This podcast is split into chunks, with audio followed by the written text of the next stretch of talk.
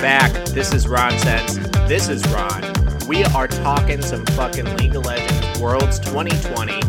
I know I kind of failed to keep up with this. A lot of things were kind of going on simultaneously. We were traveling a decent amount to see family, and also I had to take my fundamentals of engineering exam earlier this month. For anyone that cares, I passed that shit. We're moving on. That was about 4 years overdue for taking. So we've missed a lot, and yet we haven't, right? So. If we start with just the actual bracket, right, starting at quarterfinals. So play-ins kind of went basically chalk, right? I don't think that anybody was particularly surprised to see Top Esports, Damwon, G2, Fnatic, Genji, JDG, and Suning in... the quarterfinals, right? I think that largely that was pretty chalk. I guess if we really will, like, I don't think we have to discuss much about play-ins other than perhaps the fact that TSM just completely fucking blew it. Right? I mean, just shows up and goes 0-6. I mean, it's just kind of embarrassing. Team Liquid has a fairly respectable performance, and FlyQuest, I mean, still was better than TSM. So, and actually, Doinby, who's the mid laner for FPX, who did not make it this year, but obviously they, for those of you who do know, they won Worlds last year. And Doinby made a very good point recently about the problem with the LCS, in which I very much agree with, is that the LCS basically never actually introduces rookies.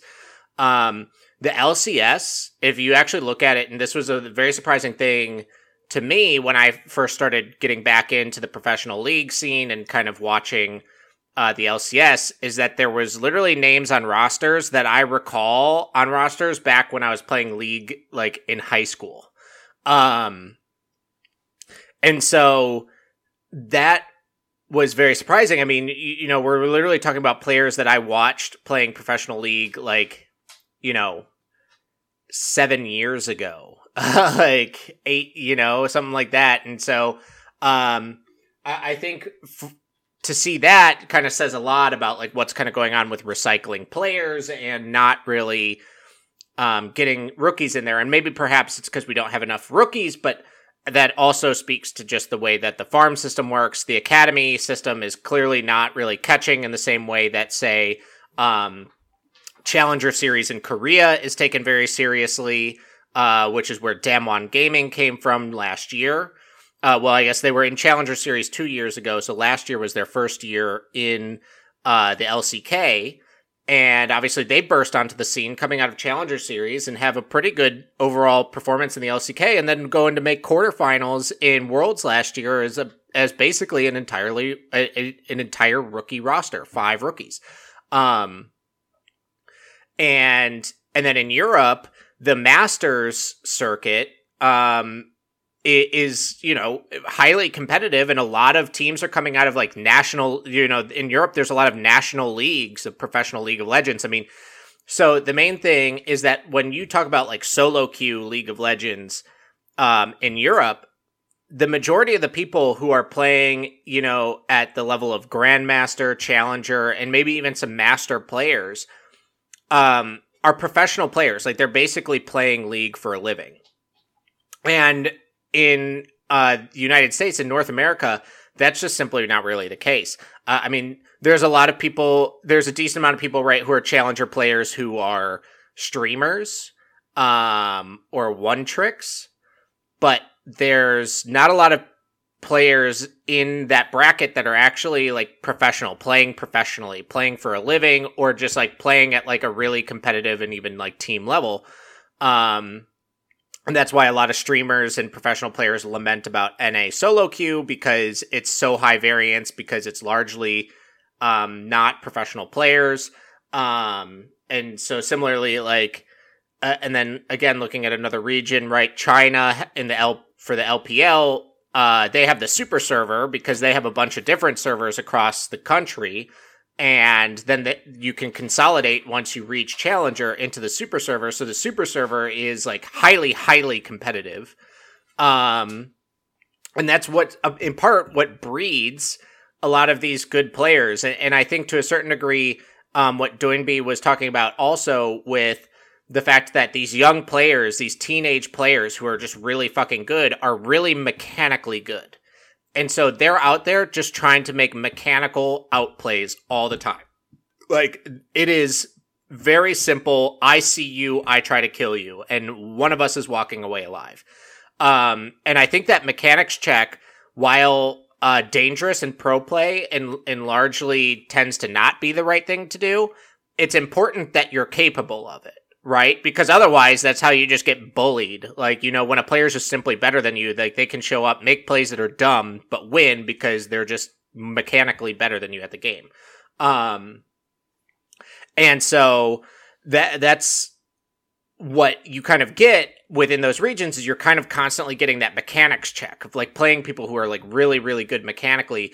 But then you also pair it with that there's at least a large enough amount of players who are playing the game at the macro level the right way, like in the Korean solo queue, and you're in EU West solo queue.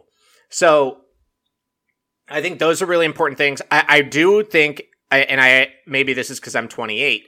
I do think that it's entirely overblown when players basically say, like, you know, you can't play professional League of Legends after, say, like 25 years old or something like that. Like, oh, your hands get too slow or your mechanics aren't good. I would contest that. I think that that's bullshit.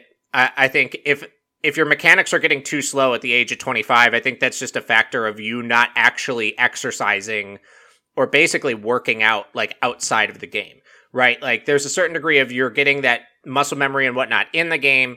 But if, like, all you do after you play League of Legends is just sit around, have a bad diet, don't exercise, like, of course your body's going to deteriorate in those ways. But I simply refuse to believe that somehow your mechanics get so bad you couldn't actually keep playing, while in other sports, say, like, professional tennis or hockey or baseball, right, where, like, your reaction time and hand speed has to be so high that, like, you're telling me that, like, what? I mean, how are all those players who are still so, you know, within those sports, mechanically gifted, capable of going on into their 30s playing at a high level, or even football for that matter, or soccer? I mean, obviously there's not so much of the hands, but the foot, like the hand, like the eye-foot type of coordination and speed.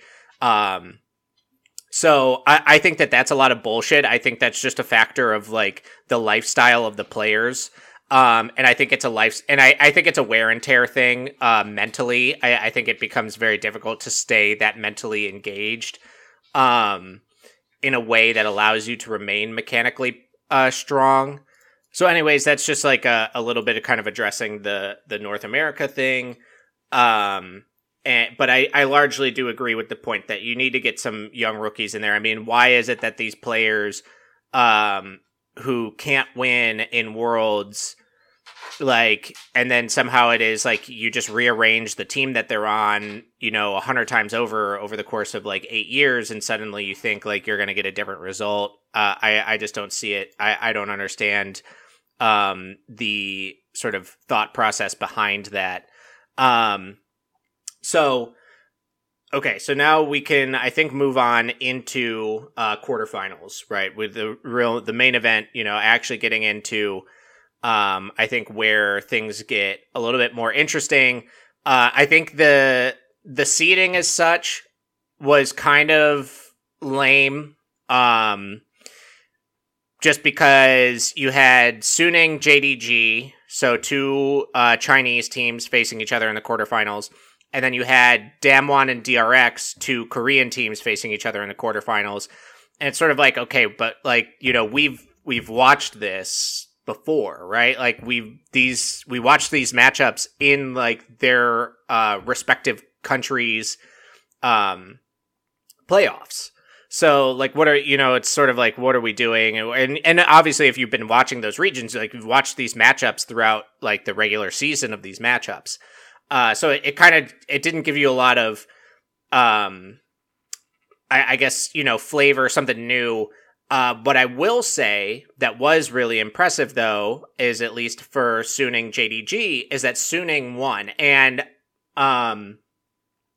I'm not surprised based on watching the Worlds, how they've been performing at Worlds and in Chinese solo queue leading up to Worlds, because Suning is almost entirely a rookie team. And so they're very high variance, but they're playing, and especially a Chinese team at that.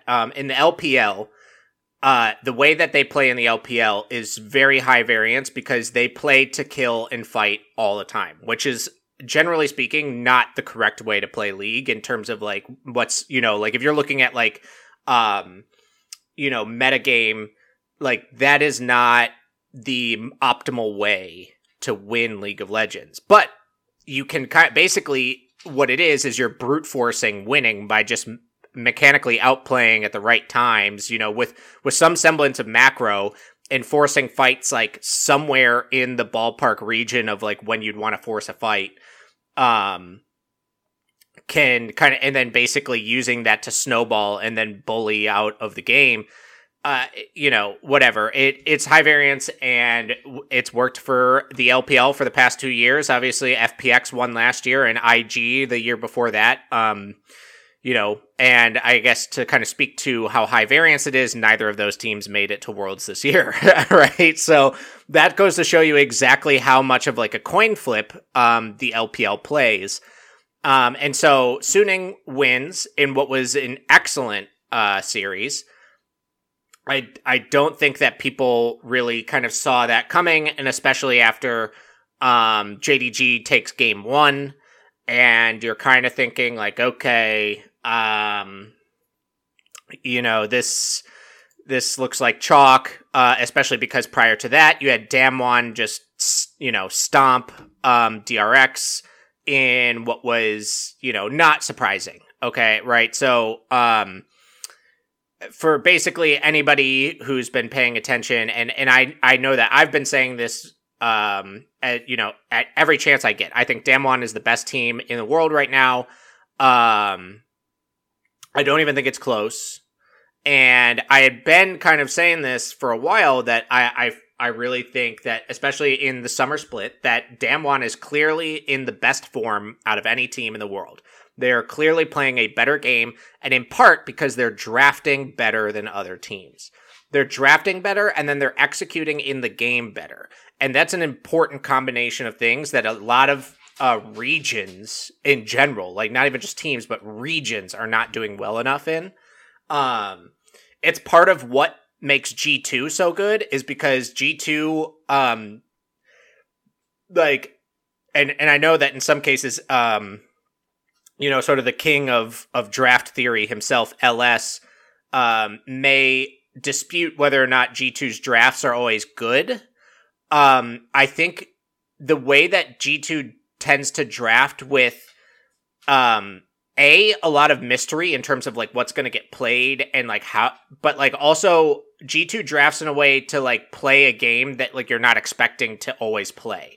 So G2's another team that kind of almost has, it's like weird because G2 in a lot of ways plays very unconventionally and yet like plays very fundamentally strong at the same time. It's kind of like, and what I mean by that, and it's basically to some degree, right, why FPX won last year, is the way that FPX played was, but it's like in this way, it's the same, but different. So the way FPX played was that Doinby, their mid laner, basically played as almost another jungler or a support, right? So Doinby spent very little time in his lane. He was constantly moving across the map. You know, he's playing Predator Rumble. He's playing Nautilus mid lane. I don't believe last year he was playing much Galio, but this year he's been playing a lot of Predator Galio, which kind of falls in line with exactly how he was playing last year, where he's playing these champions where he wants to get around the map and he wants to affect other lanes.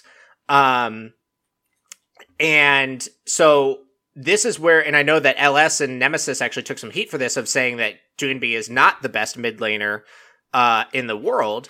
And what I think people were missing from that is because they only took like the sticker shock of hearing that statement, especially after Doinby is like basically the, you know, the MVP. I think Tian actually got MVP if I recall correctly. But anyways, right, Doinby is kind of like the main star of the team. And the way that Doinby plays is very flashy. It's very aesthetically pleasing for like the layman to watch. Like what he's doing, it's very active, it's very kind of like in your face in a way that is fun. But within the lane, right, his wave manipulation, his back timers, his roam timers, basically a lot of those fundamentals he kind of doesn't really care about.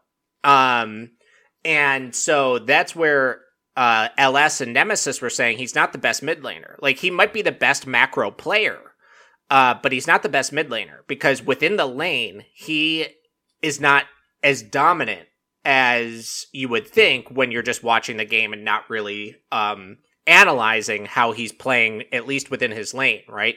And that's because like he's not manipulating waves in a favorable way. He's making mistakes positioning wise. He's not taking trades that make sense all the time. And so in that way, within the lane, he is not the best. But when you factor in his ability macro-wise and his understanding of lane states for his team and his overall sense of being in the right place at the right time and shot calling, like all of those things make him potentially one of the best macro players. And so in a somewhat similar sense, although I don't think that Caps nearly has the same lane, like intra-lane issues. I think Caps is has better laning ability, but Caps is very similar in the way also of where he's constantly moving around the map trying to make plays. He's going up and helping tower dives top lane or bot lane. He's moving around. He's trying to, you know, find the jungler and push them away and make them uncomfortable within their own jungle. All of those kinds of things. Like he is roaming the map in a way that makes it very hard to play because you don't know where he is. You don't know what's going on. And then on top of it, he's very, you know, he's a mechanically skilled player. The difference is that while I said Doinby plays almost like another jungler or a support, Caps is the carry of the team, right? Everything that G2 does is to funnel into Caps.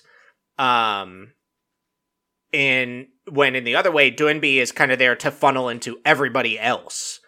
And so G2 plays this way where they basically funnel into Caps and like they're super consistent on this. And that's why, like, even though the entire surrounding game, the draft is weird and everything is so out of line and the way that everyone's playing seems super different and the way that they're kind of approaching the map state seems so weird, everything is consistent towards like they are trying to funnel into Caps.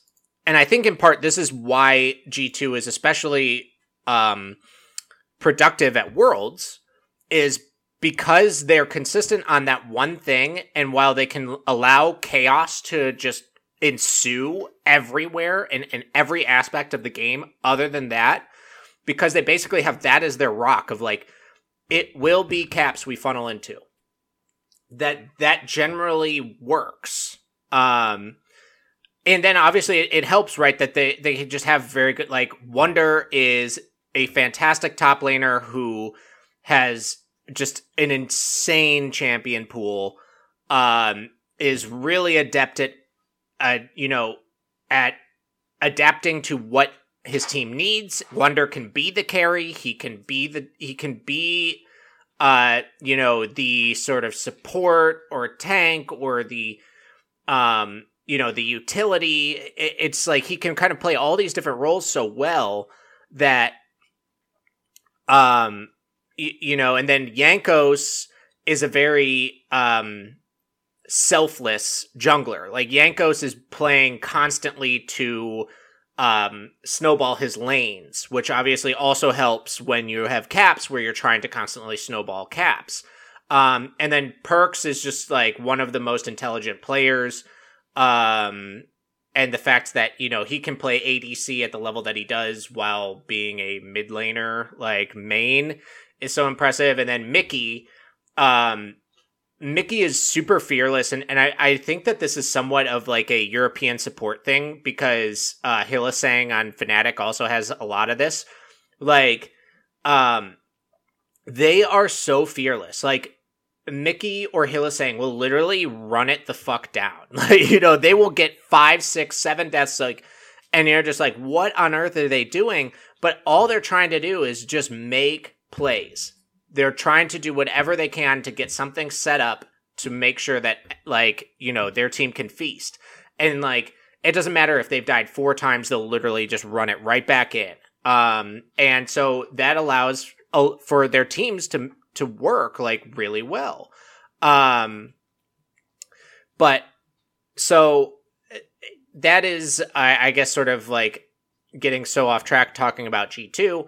That's just one of those things that makes them very somewhat like an LPL team, and yet like their own beast in a way. Like, they kind of play this very, like, amorphous role where, like, they don't play like your standard European team. They don't play like your standard LPL or LCK team. They just play their own game in a way that's so different, generally from, like, a regional style. But anyways, right, so getting way off track there. Damwon stomps DRX in what was not surprising. Damwon's just simply the better team. DRX has a lot of potential, and it's really unfortunate. And a part of DRX's problem is the way that they draft, and it's a part of the way that they want to play.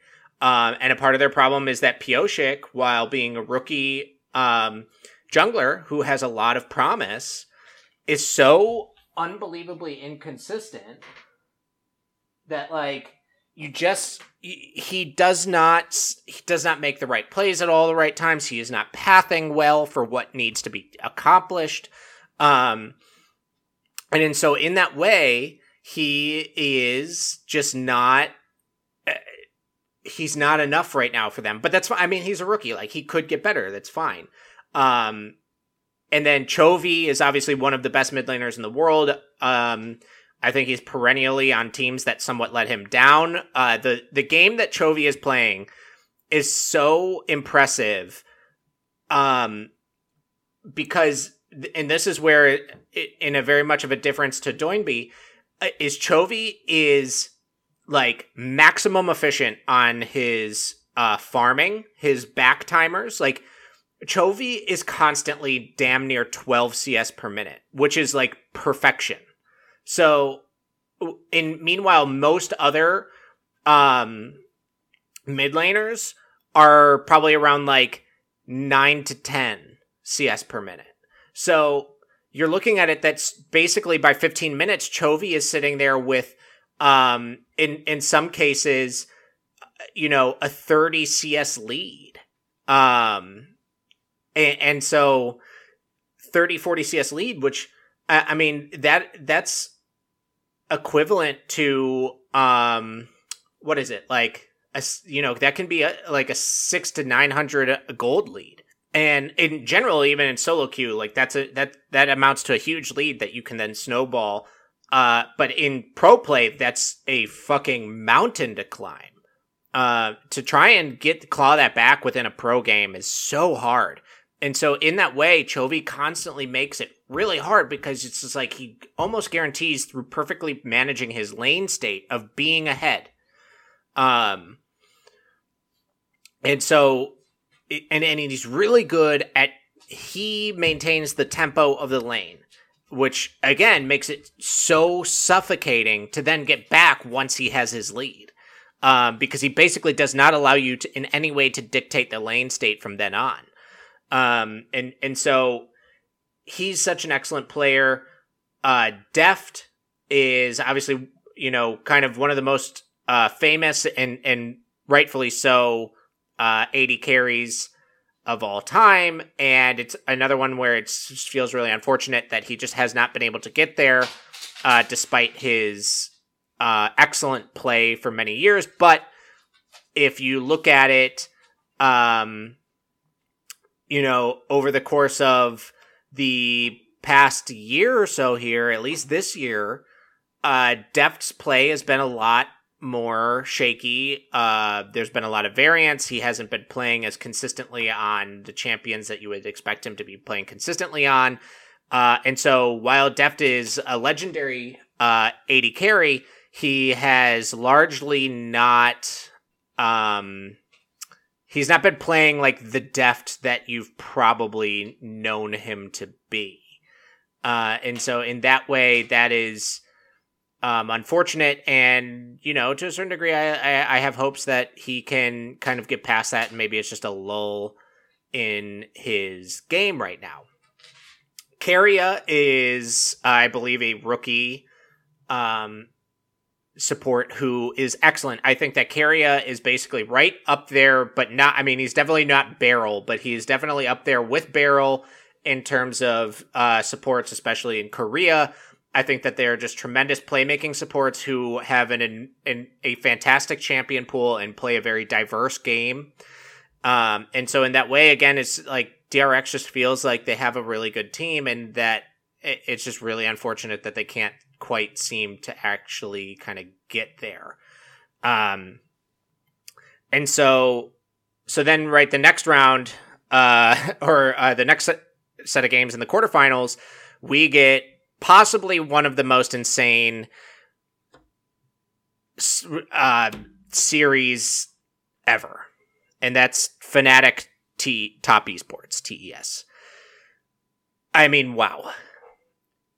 Absolutely heartbreaking. For somebody who really likes Fnatic, too, it really is heartbreaking because they're that close. So Top Esports, and I have not agreed with this opinion, but Top Esports has largely been considered the favorite in Worlds. They've been considered the best team in Worlds, all this stuff.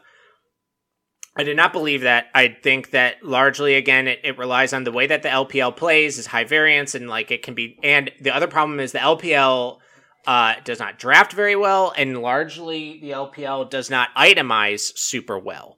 And so that... those are a lot of weaknesses that you can exploit by sort of, if you realize those things and then take advantage of them. Of course, if you don't take advantage of them, you can't exploit them.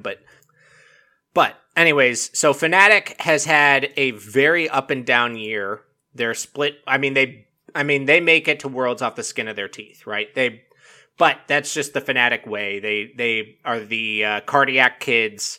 They need to be playing in, like, basically desperation mode, backs against the wall, and then that's when you really see what Fnatic can do. And so Fnatic just, just pounds Top Esports in the first game in a way that I think to a lot of people was really surprising. And I mean... And to a certain degree, I mean, me too. I obviously, I'm not expecting Fnatic to show up and just pound them this way. And you get a really cool team comp. I mean, you have Blippo playing Singed. Like, so you have a Singed appearance. I think there may have been one other Singed appearance in all of Worlds. But that is something that hasn't gotten played in quite some time. Blippo shows up, plays Singed into Ornn, does exactly what he needs to do. And then you have... Nemesis playing Galio into Knights Zoe, which was, I think, a really good matchup because I think that Nemesis needs to be playing something like a Galio. I just don't, like, Nemesis is a mid laner that needs, I think, to play more in the way that, Doinby does, where he is really trying to promote his teammates. I think Nemesis is a great mid laner, and it's not to knock on him. It just feels like whenever he's playing carries, that it doesn't go well. And I just don't know. I don't understand why. Because again, he's a good player and he has good champion pool, but he just does not work. So, we get Fnatic up 2-0, right? They're on match point right off the bat. And it's like, holy shit, is Fnatic going to sweep them? Like, and at that point, Fnatic kind of goes off the rails with their draft. In a way that it's like on paper, their draft looks good. It actually looks like they have like a good team. But it just seemed like, why? I understand that Selfmade is good at Kha'Zix, and I understand that Kha'Zix is not a bad jungler. But I just really don't understand the Kha'Zix pick in this situation. Nemesis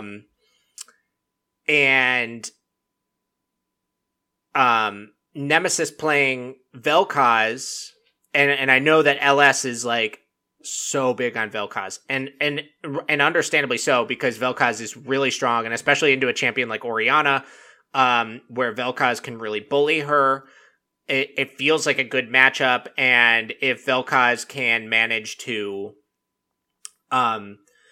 position himself well, he is an absolute monster, and it feels like that should be easy to do when you have a Rakan and a Ornn, that you should have a very strong disruptive front line that basically can dissuade anybody to getting behind back into you, and then you have the Jhin on top of that. And so it feels like you have this nice artillery with this sort of heavier front line, and then Kha'Zix at that point could just kind of feel a little out of place. But they don't execute very well. You have a team that is somewhat equally difficult to deal with, in that the Lee Sin and the Scion can both kind of make their way into what they want to do. And then you have the Ezreal, who can play aggressively or safely. And so he's kind of in this case where if they're going to go in, Ezreal has a way of getting to the Vel'Koz and the Jhin, and in which case it feels really bad. And then you have the Karma to basically make sure that the Ezreal doesn't just blow up. And then on top of that, right, you have the Orianna, who can use the Scion or the Lee Sin as just a vessel to get her ball into the middle of everything. I mean, because you throw the Orianna ball on a Lee Sin and he lands his Q, like you have to completely disengage, because like otherwise, like you're so fucked. And so the game goes terribly, and then in game four, it feels like, okay, like, again, it just feels like I don't understand. I don't understand why Fnatic goes with the draft that they go with. So it feels nice that Nemesis goes back to the Galio, but then he goes into a Jace, and Jace feels really good into Galio. You let Karza play Nidalee, who's basically been pick banned like at like a 90% clip or something like that. Like, you let Karza play Nidalee, and you have Graves, which is, I mean, fine. Like, Graves can kind of farm at some level with Nidalee, but Nidalee's going to just continue to feel a lot better. And then you have the Ornn, which you feel really good about the Ornn, but then like basically you're left, but then you have the Ash set, and it just feels really bad, because it's sort of like, so you're relying effectively on Ash and Graves to be your carries, and like the AP damage coming from Galio is just simply not really, it's not enough to like warrant any sort of a threat for the most part. And so it incentivizes, right? I mean, so you're going to face a Scion who can very easily and efficiently get armor. You have a Nidalee who's going to get a Zhonya's and could get Ninja Tabby. You have a Jace who's going to get Ninja Tabby. You have a... And then you have a Senna who has a way of keeping herself really safe. She's just going to scale infinitely, and then she has a Tom Kench to protect her. And you're going to bring a set Ash out into it, and it just feels like... It just doesn't feel like it's the right play, but they play well, but they just can't get it done. And then game 5, yet again, I think that the draft feels bad. I think that they do a better job of sort of creating something, but at the same time, it feels very disjointed. It feels panicked, and it doesn't go well. And so Top Esports cuts away with it and moves on in a way. And it felt like it basically felt like there was no reason that Fnatic should basically ever have lost that series, especially once they were up 2-0. So then we get into the Gen.G G2 series, and this is another one where it just feels like, you know, it was a G2 3-0, and it almost felt like there's not even that much to talk about because it just felt fairly simply like G2's just the better team. And I know that there's probably some people out there who are out there to like kind of be like, oh, look at that, you know. There's your evidence that BDD is not as good of a mid laner as Caps, because there was a lot of that debate going on prior, and I think that that's fair, relatively unfair, because I think that it really wasn't on BDD that they lost. I think that there's more to it than that, so it kind of feels like it feels a little unfair to sort of put that on BDD as to why it is that they weren't good enough. And then it's, you know, it's another case where it feels like this legendary AD carry and ruler, you know, is somewhat let down by his team, and a lot of these picks, it felt really... I mean, it felt like chalk to a certain degree. Like, a lot of these guys, they got their comfort picks.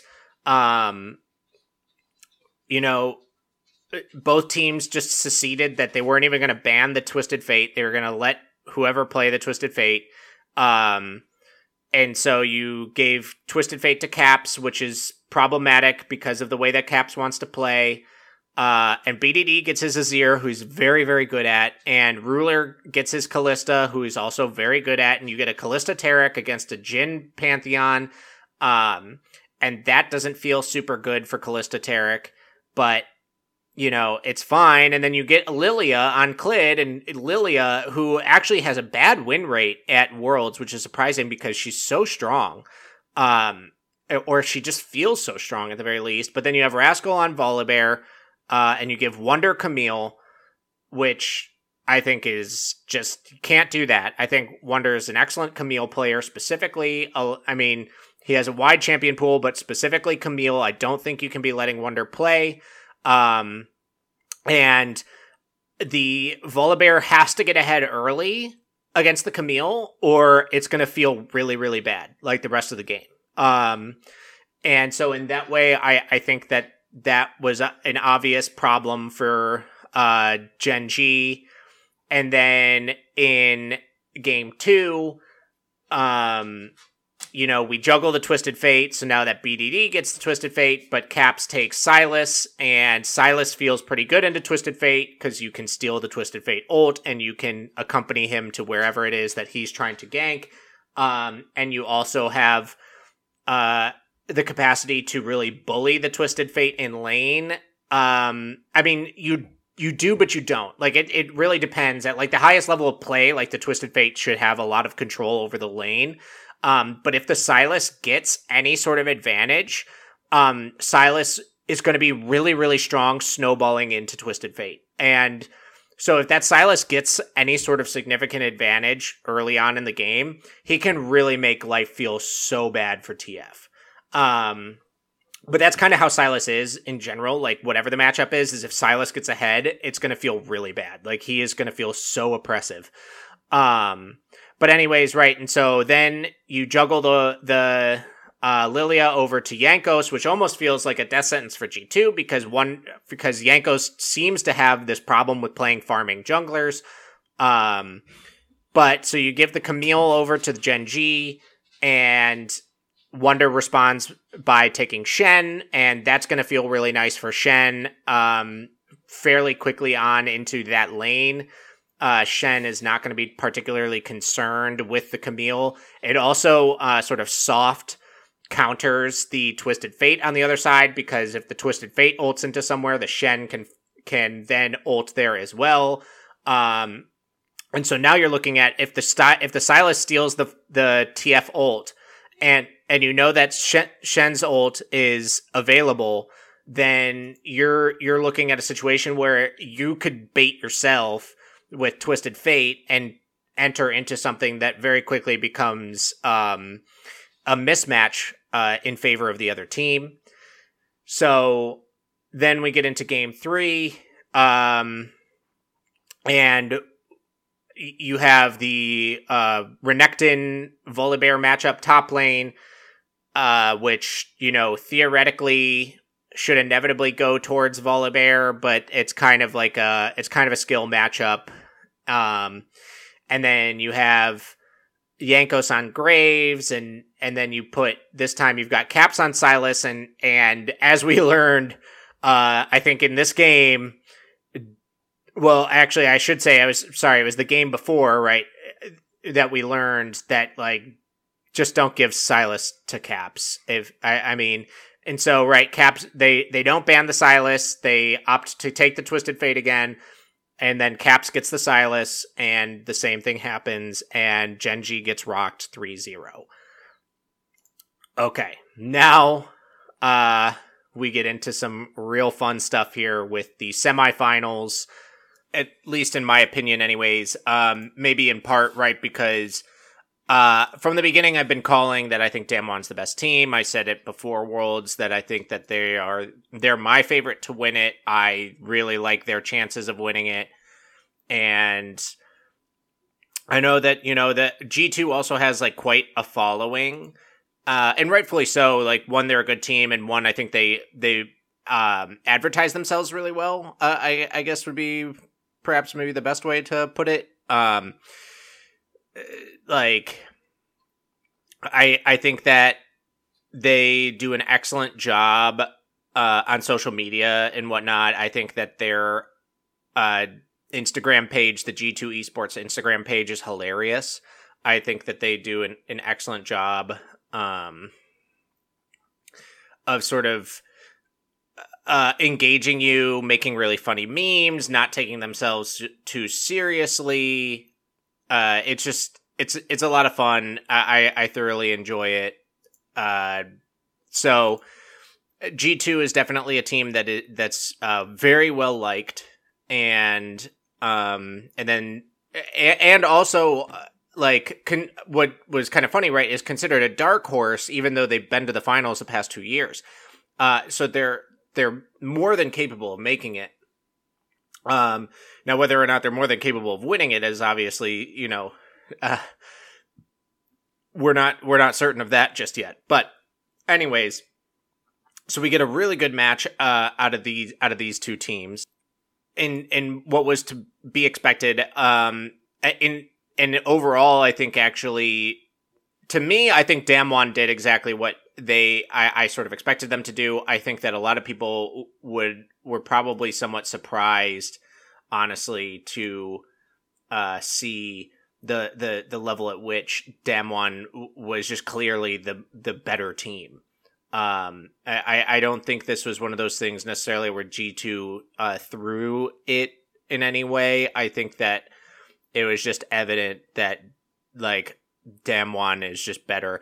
And again, this is kind of coming back to where I was talking about with drafting, where you're just clearly seeing when it comes to the draft, that Damwon is adjusting very nicely to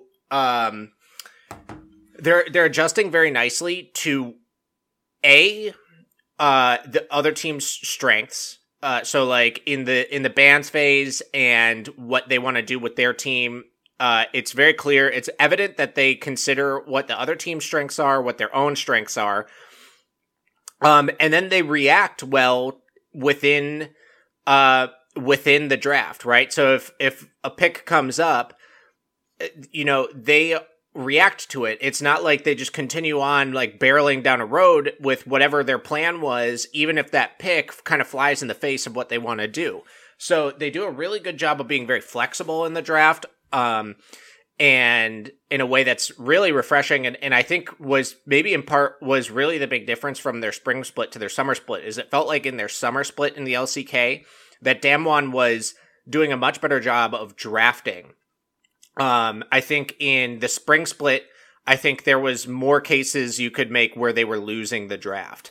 And especially in the LCK, winning and losing the draft, at least based on, LS's performance, in picking based on drafts, they seem to correlate pretty well. So winning and losing the draft seems to have a clear correlation with, winning and losing the game. So again, at least within the LCK region, but I know that other regions that like in the LCS, it's not like that at all. But I think largely speaking, when you have two high quality teams, that is a good predictor. So anyways, right. So in game one, Damwon really just annihilate G2, or I should say really, they annihilated G2 in the early game in a way that G2 basically couldn't allow to happen based on the team comp. So, right, G2 has Renekton, Silas, and Lucian. They also have Rakan and Lilia, but so you have Renekton, Silas, and Lucian, who basically are trying to feast in the mid game, and that's like their win condition. Is they basically need to not have too bad of an early game, and I mean in the case of Renekton, right? Renekton and really I guess Lucian both shouldn't have much trouble having a good early game. Silas can certainly have his troubles, but it's caps to Silas, right? I mean, we just saw what he did to Gen.G, another Korean team. And so Silas can be a little bit more tricky, but if you can survive the early game and at least not be like clearly losing, then Silas can come online very quickly once he's at about 1.5 items. And then, not to mention, that's where Renekton is starting to, not necessarily peak, but get pretty close to his peak. And Lucian is also going to be feeling a similar way once he gets, started on his Manamune.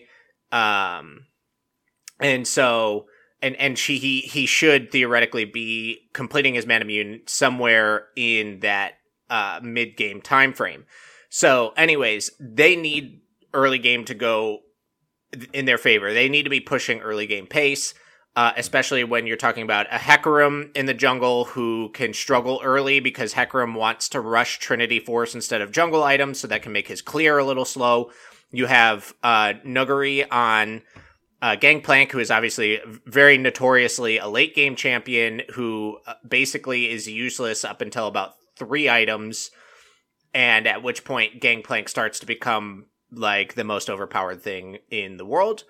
You have a Twisted Fate, who is another one where Twisted Fate's kind of an interesting animal because a lot of his usefulness is in his utility. And so he's basically largely useful through all phases of the game, and which is in part why he's such a power pick, is because he is really, really good at pushing the pace of the game. He basically has a really easy time dictating lanes and has a really easy time dictating any sort of skirmishes later on.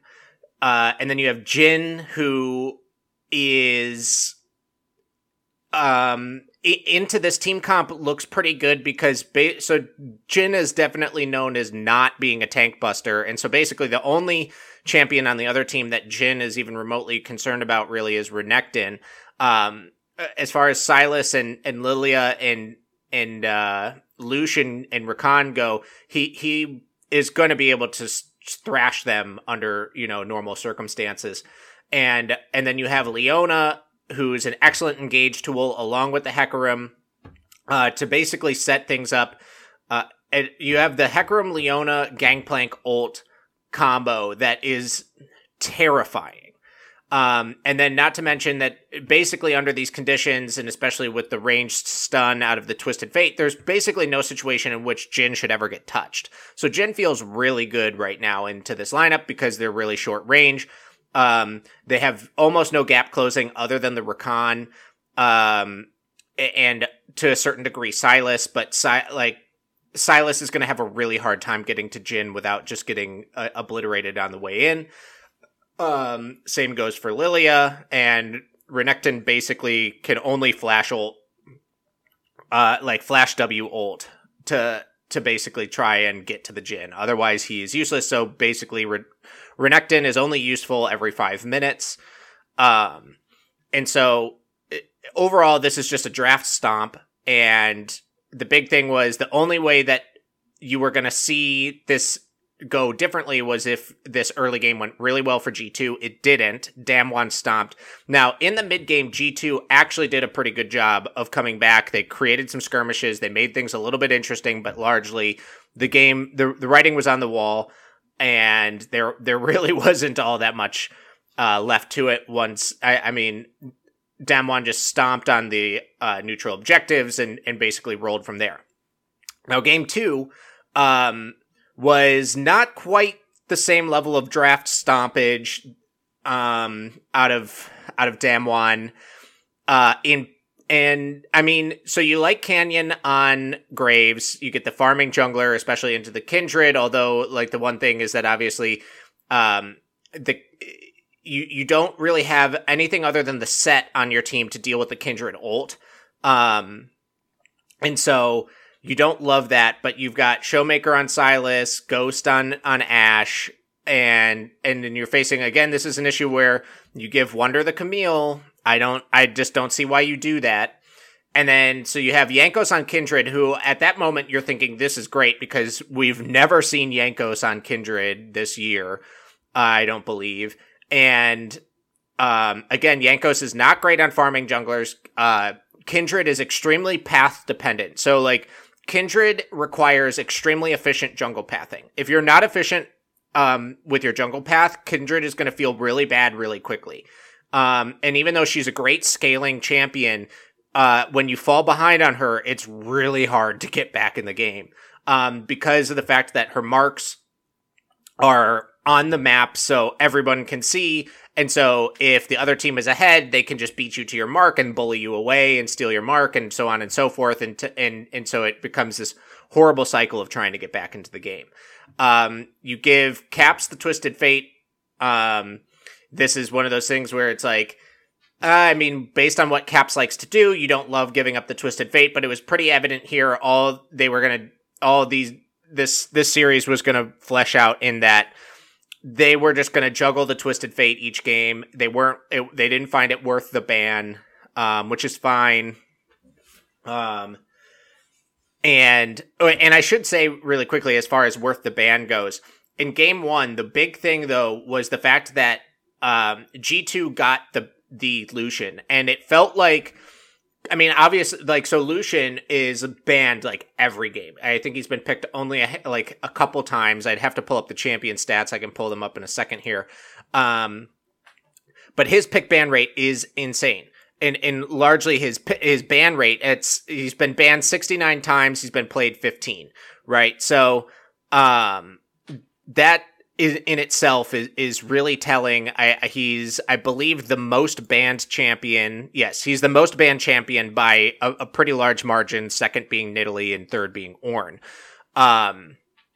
So Lucian is largely getting banned every time pick ban. I mean, it was like a 90% pick ban, right? So Lucian is basically the almost the highest priority champion in the game.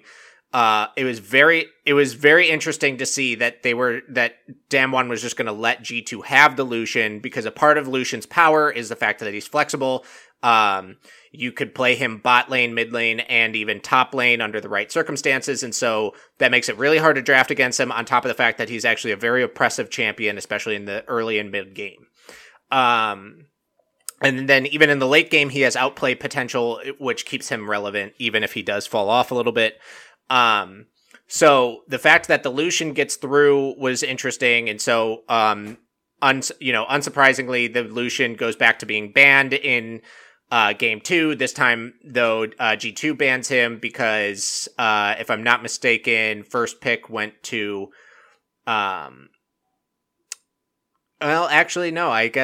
pick went to, yes. Okay. Yeah. First pick went to Damwon. They were blue side. So, they weren't going to allow the Lucian to go over to Damwon. So you don't want to ban the TF because you're prioritizing these other bans, namely Shen. Syndra also is banned a lot. And actually what was interesting is that Damwon banned Jhin. And then you also saw the Lucian ban out of G2, the Nidalee and the Lilia. Not surprising. Canyon is an amazing jungler and is extremely, extremely good, especially on Nidalee. I think it's part of what makes Canyon the best jungler, in the world right now is in part because Canyon is so proficient at Nidalee, that while she has a lot of priority in the pick ban anyways, a lot of players can't pilot her well.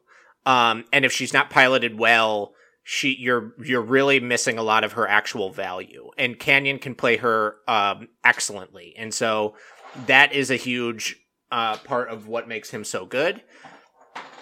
So anyways, right. So you have the Twisted Fate, the Kindred, the Camille, and then you have the Ezreal on caps or on perks, which you don't like to see because perks is going to play Ezreal well all the time. He's excellent at Ezreal. In part because he is a mid laner by trade. So Ezreal feels really comfortable for somebody who's used to playing in the mid lane and playing a lot of those different mages, where a lot of your, a lot of your work is through abilities, not auto attacks. And then the Leona gets over onto G2 side this time, and Leona definitely is feeling a lot like the power pick, because she was extremely important in game one. She basically... I mean, she is a really good counter to Rakan, but barrel to a T, just like completely eliminated any usefulness out of Rakan. So game two. And then the big thing that is worth pointing out is it was clear. So they gave Nogari Fiora, which was an answer to the Camille, and it was kind of an answer in a vacuum type of situation. It didn't feel like that really needed to be the choice. I mean, Ornn was actually on the table, and I know Ornn doesn't feel like super great into Camille, but overall, I think Ornn would have provided more value for their team. I think that there's a lot of picks that would have provided more value for their team. Even if you went to perhaps, if he went to his Kennen, which he's very good with. I don't totally understand the Fiora pick here, and it was clear that Nuggery did not feel comfortable playing Fiora. I at the time I was like, wow, Fiora, like, this is awesome. She's not getting picked at all, but she's actually quite strong, and especially in this specific matchup, and with what both, she can side lane just as hard as Camille can. Well, Fiora goes on to be, 060, like, literally, I mean, she had whatever, like, an enormous amount of farm and was split pushing like crazy, but it was, like, just useless. So, G2 ends up winning that game, and it was still quite close to some degree. I mean, G2 pulled away towards the end, but that game was close for a lot longer than it felt like it needed to be, considering how, it was almost a 4v5, So game three, you go back to, and this was, game three was probably maybe the best game, I would say, overall, in terms of like the competition between both teams. At the very least, this didn't feel quite as much as like an obvious draft diff, I guess you could say. So game four, it there's the chance, right, that with the right, you have the caps, basically comes down, right, you have the caps Akali. And so you're trying to make something happen where you can get this, caps Akali going, and try and make something happen this way. I think the big thing, though, was that the fact that you could play, you have Nuggery who can play Lulu top, and which she inevitably does go Lulu top. It basically completely mitigates the Akali's existence entirely. I mean, the Lulu makes it's so hard to play for Akali because of her polymorph and her wild growth, if it comes down to it. And so, and one thing I realized to interject myself really quick is I said G2 made finals the last 2 years. 2 years ago, they made it to semifinals. It was Fnatic that made it to finals. So that was my mistake. It was Fnatic who lost to IG, just to clear that up. Right, so you're trying to play through this Caps Akali and make something happen, and then Jhin has just, for some reason, been, like, super OP. In this world's climate, it's kind of, it seems odd, but, like, also when I play solo queue, Jhin just feels OP because for some reason Jhin just gets, like, 20 kills, and I don't understand, like, it's just, like, all of a sudden you look in your bot lane has somehow died to this Jhin, like, 4 times in the first 6 minutes, and you're just like, okay, I guess we just lose the game then, or, so, and anyways, as far as the draft comps go, the one thing that I guess was not as enjoyable, right, about the whole series was that it was a lot of the same champs. It was a lot of TF and Silas. It was a lot of Leona, Set, and so you didn't, and so you didn't really see like I guess what there was one, 2 games a Set, so there was a lot of sort of the same champions kind of making their way. Anyways, so Showmaker gets his Syndra, which is one of his best champions. Still waiting for him to bust out that Katarina, since he is sort of originally a Katarina one trick. Maybe we'll see it in the finals. I understand his reasoning for why he won't play it in professional play, but like I just really want to see it, and I feel like it would be really badass, especially at this stage of the game where they're just shitting on G2. Like, why not bust it out and see if you can't make it happen? But anyway, so the Caps Akali is the key here. The problem is so Scion is nice in the top lane, except for going into the Lulu does not feel very good. And then on top of that, the fact that Scion and Akali are going to be pretty expensive to build, and especially the Akali because of the fact that she wants to go Gunblade first, pretty much always. Or almost always, but she may, and in fact, I think in this game she did go Merc Treads first, which, there's good value there. It's understandable why you would go Merc Treads early, based on the team that they're facing. But what it does is it just further delays the fact that Akali is essentially not a champion until the point in which she gets Gunblade. So that makes it really tricky, and especially in comparison to having a team with, like, a Lulu who itemizes very cheaply. Lulu's items are very cost-effective, and so that leads her to be really strong.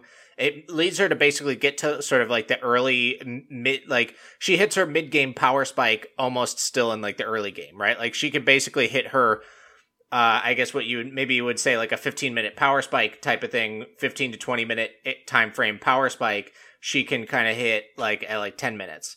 And so that makes her really formidable for neutral objective control and, river control, dragon, and herald. So the game kind of gets away from G2 somewhere around like kind of that early mid game, because Akali basically doesn't get the chance to snowball the way that she wants to, even though she actually Caps played her really nicely into Syndra, in part because Showmaker actually did not play very cleanly in lane, but so Showmaker didn't punish the Akali in lane as hard as Syndra should, and so for that reason Akali got to stay more in line with CS. And, you know, that allowed her to kind of try and stay on some sort of pace to become relevant. The main thing was at one point, right, they're fighting for, I think it was, what, second or third dragon. And Caps gets a really nice flank. He's over in the bush by the blue buff on Damwon's side. He, you know, Damwon is all grouped up in that area. Don't know he's there. You've got Ghost on Ash, who's sitting just right outside this bush, and G2 just kind of completely fucks up because G2's kind of just sitting there, kind of, you know, back clicking in river, and it's like, you know, at some point, they're going to accidentally walk into this bush, like, and Akali's going to get spotted out, and then they're screwed. Like, it seemed like G2 needed to create the distraction to allow the Akali to come out of the bush and cleanly kill the Ashe, or get a good aim on the Syndra before Damwon can really react. But what ends up happening is they keep pussyfooting in river, and eventually they do basically walk into the bush. And Akali's whole plan for getting her flank is ruined, and inevitably G2 lose that team fight, and it felt really bad from there. And then Caps is sort of just trying to force a couple minutes later, where he's sitting in the bush over by the Damwon Krugs, and he's kind of sitting there forever thinking maybe he can kill, you know, Canyon as Canyon tries to get the Krugs, but Showmaker's also in the area clearing minions. And so, you know, It inevitably comes down to the fact that he never gets the angle that he wants. He never gets the opportunity he wants to actually try and take on Graves one-on-one. And so he ends up getting caught out. Graves and Syndra kill him. And from there on, you know, the game just starts to feel like really, really bad. And they don't really ever get much of an opportunity to come back, even though it kind of stayed tight and somewhat competitive. It felt like game was kind of over at the same time. So game 5 was, there's not much to talk about other than the fact that it's the fastest win in Worlds history. Damwon won in what, like 18 minutes and some change. I don't think that record will ever be broken. It would astound me if there's ever a game that is won faster than that. And the thing too was that as far as G2 goes, it may have been their best draft. And, you know, they had a late game team. They had the scaling that you want. You have the Ornn, you have Silas and Senna, and then you have a Graves along with the Nautilus. Like, it's actually a really nice team, other than the fact that you don't have much to deal with the fact that the other, you know, that Damwon's got a Kindred. But otherwise, Damwon's effectively all AD damage, and so that's going to feel really good into Nautilus and Ornn, who can itemize against that very well. Silas can get Ninja Tabby and feel good about getting Ninja Tabby if he wants, and he's obviously also going to get Zonia's Hourglass. You're going to have Grit stacks on Graves. So the AD, like the all AD profile of Damwon should feel really good for G2, on top of the fact that they're going to scale better. And basically G2 just kind of runs it down. Caps gets solo killed in lane at like whatever it was, like 6 some odd minutes into the game, something like that. I don't remember the exact minute time, but you know, Caps gets solo killed by Showmaker in lane, and like, and then that's the game. And so I know, I think I had heard on some other streams and whatnot that Showmaker probably deserved MVP for the series.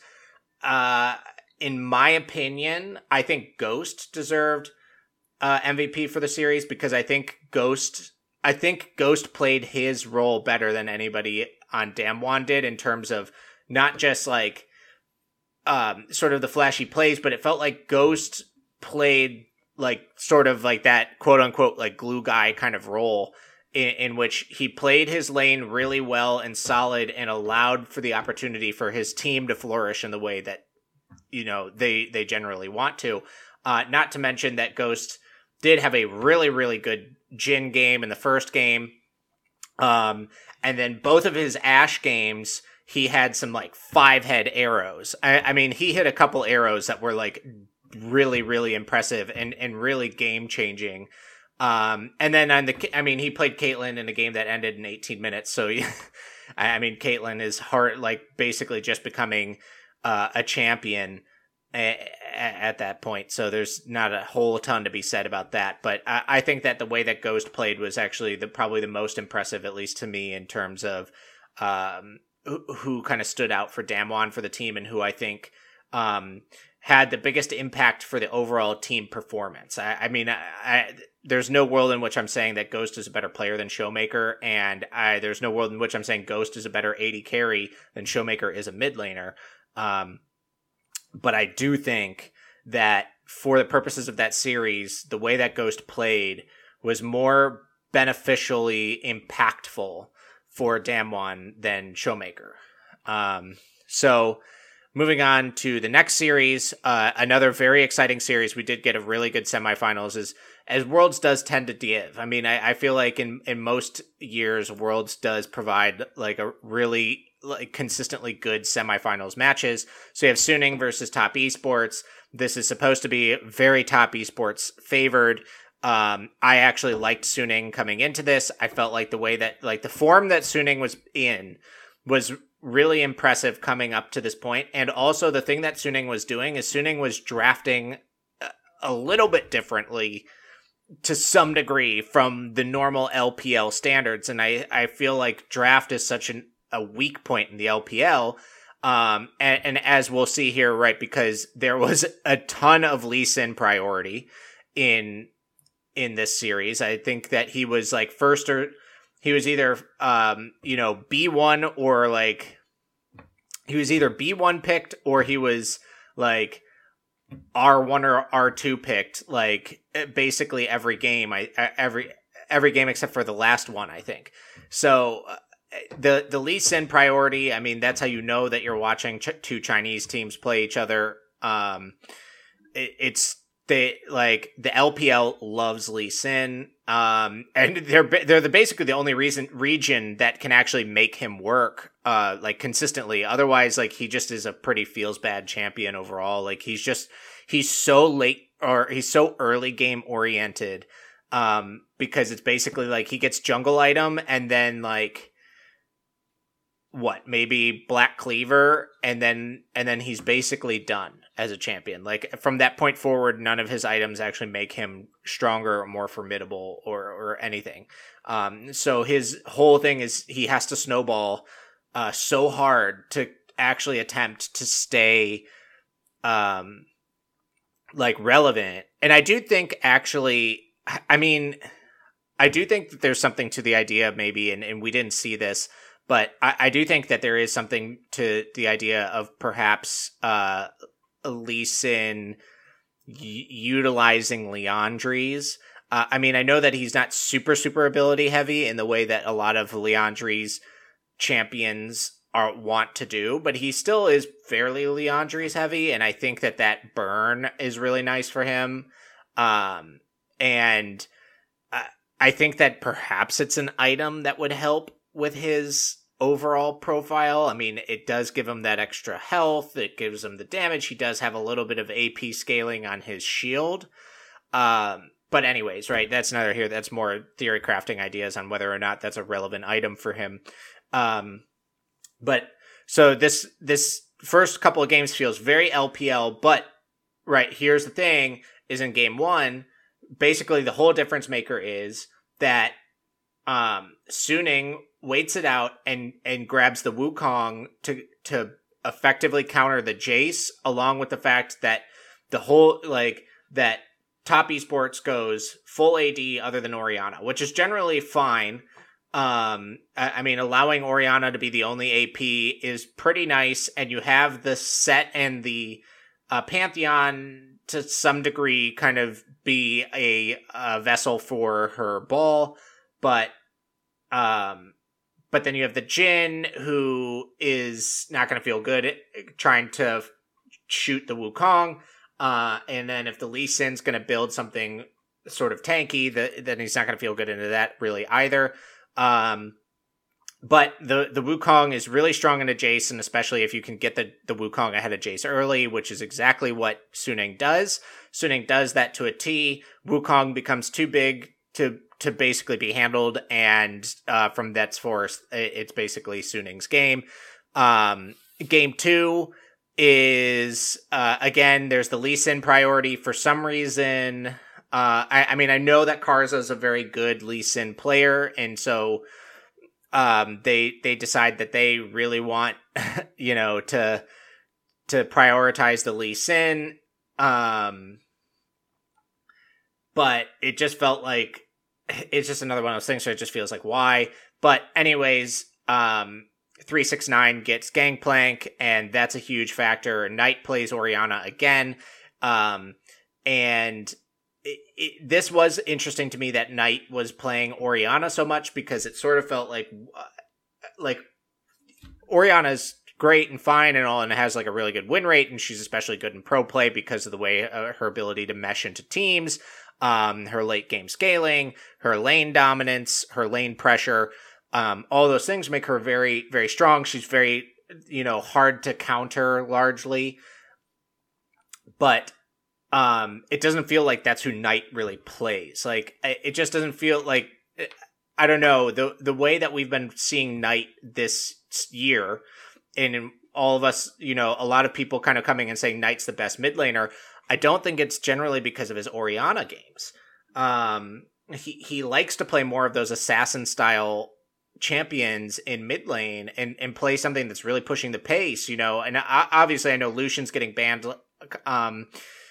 basically every game, but you know, the Akali was available, the Echo, which he ended up playing in the next game, you know, champions like that. It feels like that's more what he wants to do, right? He wants to play more of like the true carry, whereas Orianna has a lot of carry, sort of like pseudo carry potential, but she's not a carry. Like, she provides a lot of damage, and if you can get a 3+ man shockwave, like, you can completely change games, no matter what the situation is.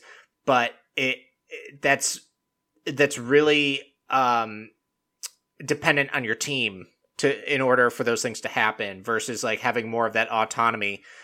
So anyways, Angel gets Zoe, and Angel plays Zoe very well.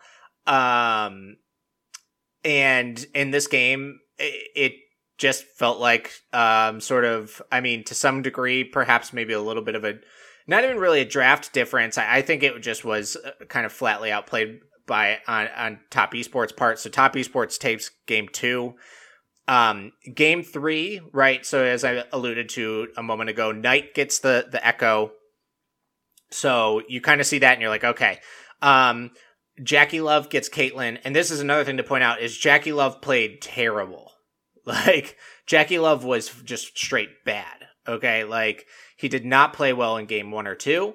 And that carried forward into game three. Jackie Love, absolutely, it seemed that Jackie Love and Yuyanjia in the bot lane were very much getting outclassed by Wanfang and Sword Art. It just seemed like at basically every turn, you were looking at bot lane Wanfang and Sword Art getting ahead of Jackie Love and Yuyanjia, basically from a minute 30 and on in. So yet again, And then we actually get a Renekton, which was amazing that it took 3 games of an LPL matchup for a Renekton to show up. But we get a Renekton. But again, this is where Suning sets themselves apart, is they make the good decision and they go and get, and they play Jax. And then not only do they play Jax, but SOFM, who's been an excellent jungler this whole... you know, this whole world's tournament, he plays River Shen, which is amazing because River Shen is very low-key strong. It plays very well into the matchups. It's really like, it's kind of the nuts. And in my opinion, the fact that you're going to get the Jax and the River Shen, along with that, you have the Orianna and the Leona along with an Ezreal. It just feels like huge draft diff. Even though you gave Jackie Love and Yuanja Caitlyn Lux bot lane, they still end up losing that bot lane. And all that matters is that they got the Jax ahead early for Bin, who's been playing outstanding. You get Jax ahead early on Renekton, and Renekton never gets to play the game again, which is exactly what happened. Bin gets ahead, they get a kill early, he gets the lane state in a good position, he gets to manage the waves, he gets to set the tempo of the lane. Renekton basically never gets to get back into the game. Jax becomes an unstoppable force, and they just ride Jax all the way into the Nexus. It was a complete stomp. It was a complete stomp from the draft. In my opinion, I don't think that the game was basically ever close, even though Knight tried his best on the Echo, and he did have some moments on that Echo where you thought he was going to turn the game around, because Echo does have that capability, especially because he can delete Orianna and Ezreal, and from that point forward, you might have a chance because you can get a numbers advantage, but it really didn't matter because Jax was just going to 1v9 the game, and Shen is Shen. I think Shen is a very underrated champion, and I think Jax is just insane. So then what happens? We go into game four, Suning now on match point, and you know, this was yet again... So 369 gets the Ornn. They have to prioritize to get that Ornn because it slips through bans. That's totally fine. Ornn feels really good. And yet again, Knight plays Orianna. So that's what, three Orianna games out of 4 Orianna games out of Knight. Again, does not feel like he plays her well. Didn't seem like he was comfortable in lane with her. Did not in any way seem convincing to me that he was, like, that he felt comfortable playing Orianna. He has to go up against, and sort of, I guess, maybe perhaps to style on him or something, Angel takes Akali. You get SOFM taking Jarvan, which was a really refreshing pick, and is another, it's a very LPL pick. Again, it was quite surprising to see it took so long for Jarvan to show up. Again, within a Chinese matchup, because they do love themselves some Jarvan. Then you have the Ash Tom Kench on Top Esports side, which feels really bad. I just don't know why they felt like they needed to have an Ash Tom Kench bot lane against Ezreal Leona. It just doesn't feel like Ezreal doesn't really want to all in you. I mean, Ezreal Leona feels weird, but Leona can just leave the lane and go elsewhere. And Ezreal just wants to sit there and farm and wait till late game and wait until team fights. So, playing like the super safe Ash Tom Kench lane doesn't feel like it computes to me. Like, it becomes just a wet noodle fight, but Ezreal Leona is going to feel a lot better later in the game than Ash Tom Kench is. And so, and then yet again, Bin gets the Jax, basically rinse and repeat. They get the Jax ahead. They get the, SOFM does a really good job of not only getting the Jax ahead and making life terrible for Ornn, but he also does a good job of letting Akali get started early. Akali starts to roam around the map, becomes an absolute menace, and from then forth, again, Suning really just takes it to Top Esports. And so it just felt like a, two series of it was not really even close. Really good for Suning, especially the fact that in Spring Split, they were in 11th place in the LPL. They were terrible. And for them to come from that to making it, to managing to make it to Worlds period, to now making it into the Worlds finals is a really impressive story. And it's actually quite cool, if you're really into the storyline of things, the fact that you've got Suning, who is very much a rookie team other than Sword Art.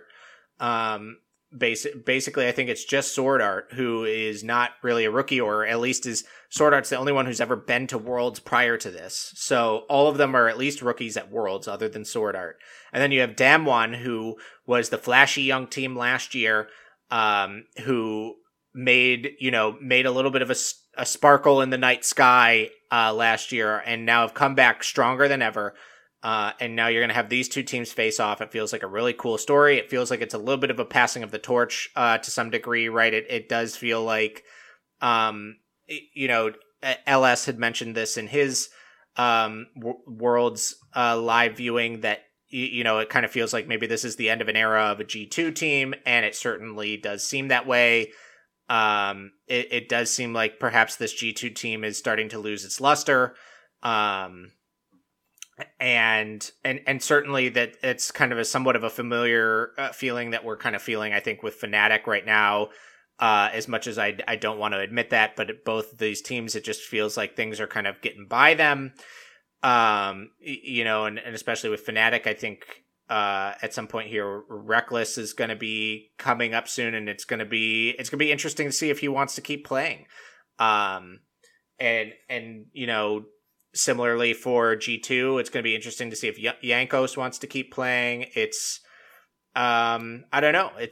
It could in fact be the end of an era to that degree. So I mean, you know, I guess we'll find out. But this is a really cool finals. I still think it's heavily Damwon favored. I really am pulling for Damwon. I've been a Damwon fan. I'm actually trying to get some Damwon merch. I want to be able to get some Damwon gear, represent my Damwon Gaming, because I think they're awesome. I really loved them last year. I was a huge fan of them. I was rooting for them heavily last year. I've rooted for them all through the spring and summer splits in the LCK. And I really want to see them kind of come through on this, because I just think they're playing out of their minds, and they have absolutely shown that they, in my mind, they're the best team in the world right now. But that being said, Suning is excellent, and I'm really happy for them to be here. I think it's an excellent Worlds matchup that we're about to see. So, yeah, it's gonna be a lot of fun. It's gonna be really interesting, and you know, it's gonna be. I think it's gonna be a really good matchup, because I think it's two teams that are really trying to innovate to some degree when it comes to drafting. And I hope that Suning stays with that, because I think if Suning goes to more of their LPL roots and prioritizing things like the Lee Sin, and potentially putting over priority on Jarvan, especially putting the prioritization on Renekton, I think it's going to feel really bad, because I think that you're just going to see Gangplank being answered into Renekton. And even if Gangplank gets banned, you're going to see, you know, potentially a Jace, or, you know, something of that nature. And I think that it's just going to feel really bad if they try to prioritize the Renekton. I think if the Lee Sin gets picked, I think that's going to feel really bad, because, you know, if you don't ban the Nidalee, Canyon's for 100% going to take the Nidalee. I think that, you know, if the Graves is up, Graves is going to feel fine into the Nidalee, or into the Lee Sin. I just think in general, there's too many, I think there's too many picks that, Canyon is happy to play that are good into Lee Sin. So I just don't, they can't prioritize those typical champions. We're going to have to see something else. So, my prediction is, I'll probably say Damwon 3-1. I think Suning can pick up a game on them. I'm not certain that I want to say it's going to go to 5 games. I frankly, you know, lean towards a Damwon 3-0, but I would say Damwon 3-1, just because they might drop a random game in there. And so we shall see. Otherwise, you guys should be hearing this episode, I guess, probably, what would it be, Thursday, the 29th. I'm going to be watching The Bachelorette. So I'm going to be taking notes, getting drunk, watching Claire. Maybe we'll see some dicks again. Who knows? And I will be looking to put out a podcast covering episode 3 of The Bachelorette soon. And maybe if I have some time, I'll go through some sports betting, because my sports betting, at least on the NFL, has actually been really excellent. And on college, it has been absolutely dreadful. I literally won 1 college bet out of 7 bets. I went 1-6 on college. So not good. Not good. Don't listen to any. In fact, actually, you should listen to everything I tell you. If I tell you anything on college, and just do the opposite, and you will make a lot of money. But on NFL, I have been good. So appreciate y'all tuning in. I'm actually going to see if I can't bet on this I know for a little bit you could bet on Lee, but then it's been a little bit harder to do so lately. So appreciate y'all tuning in. Peace out.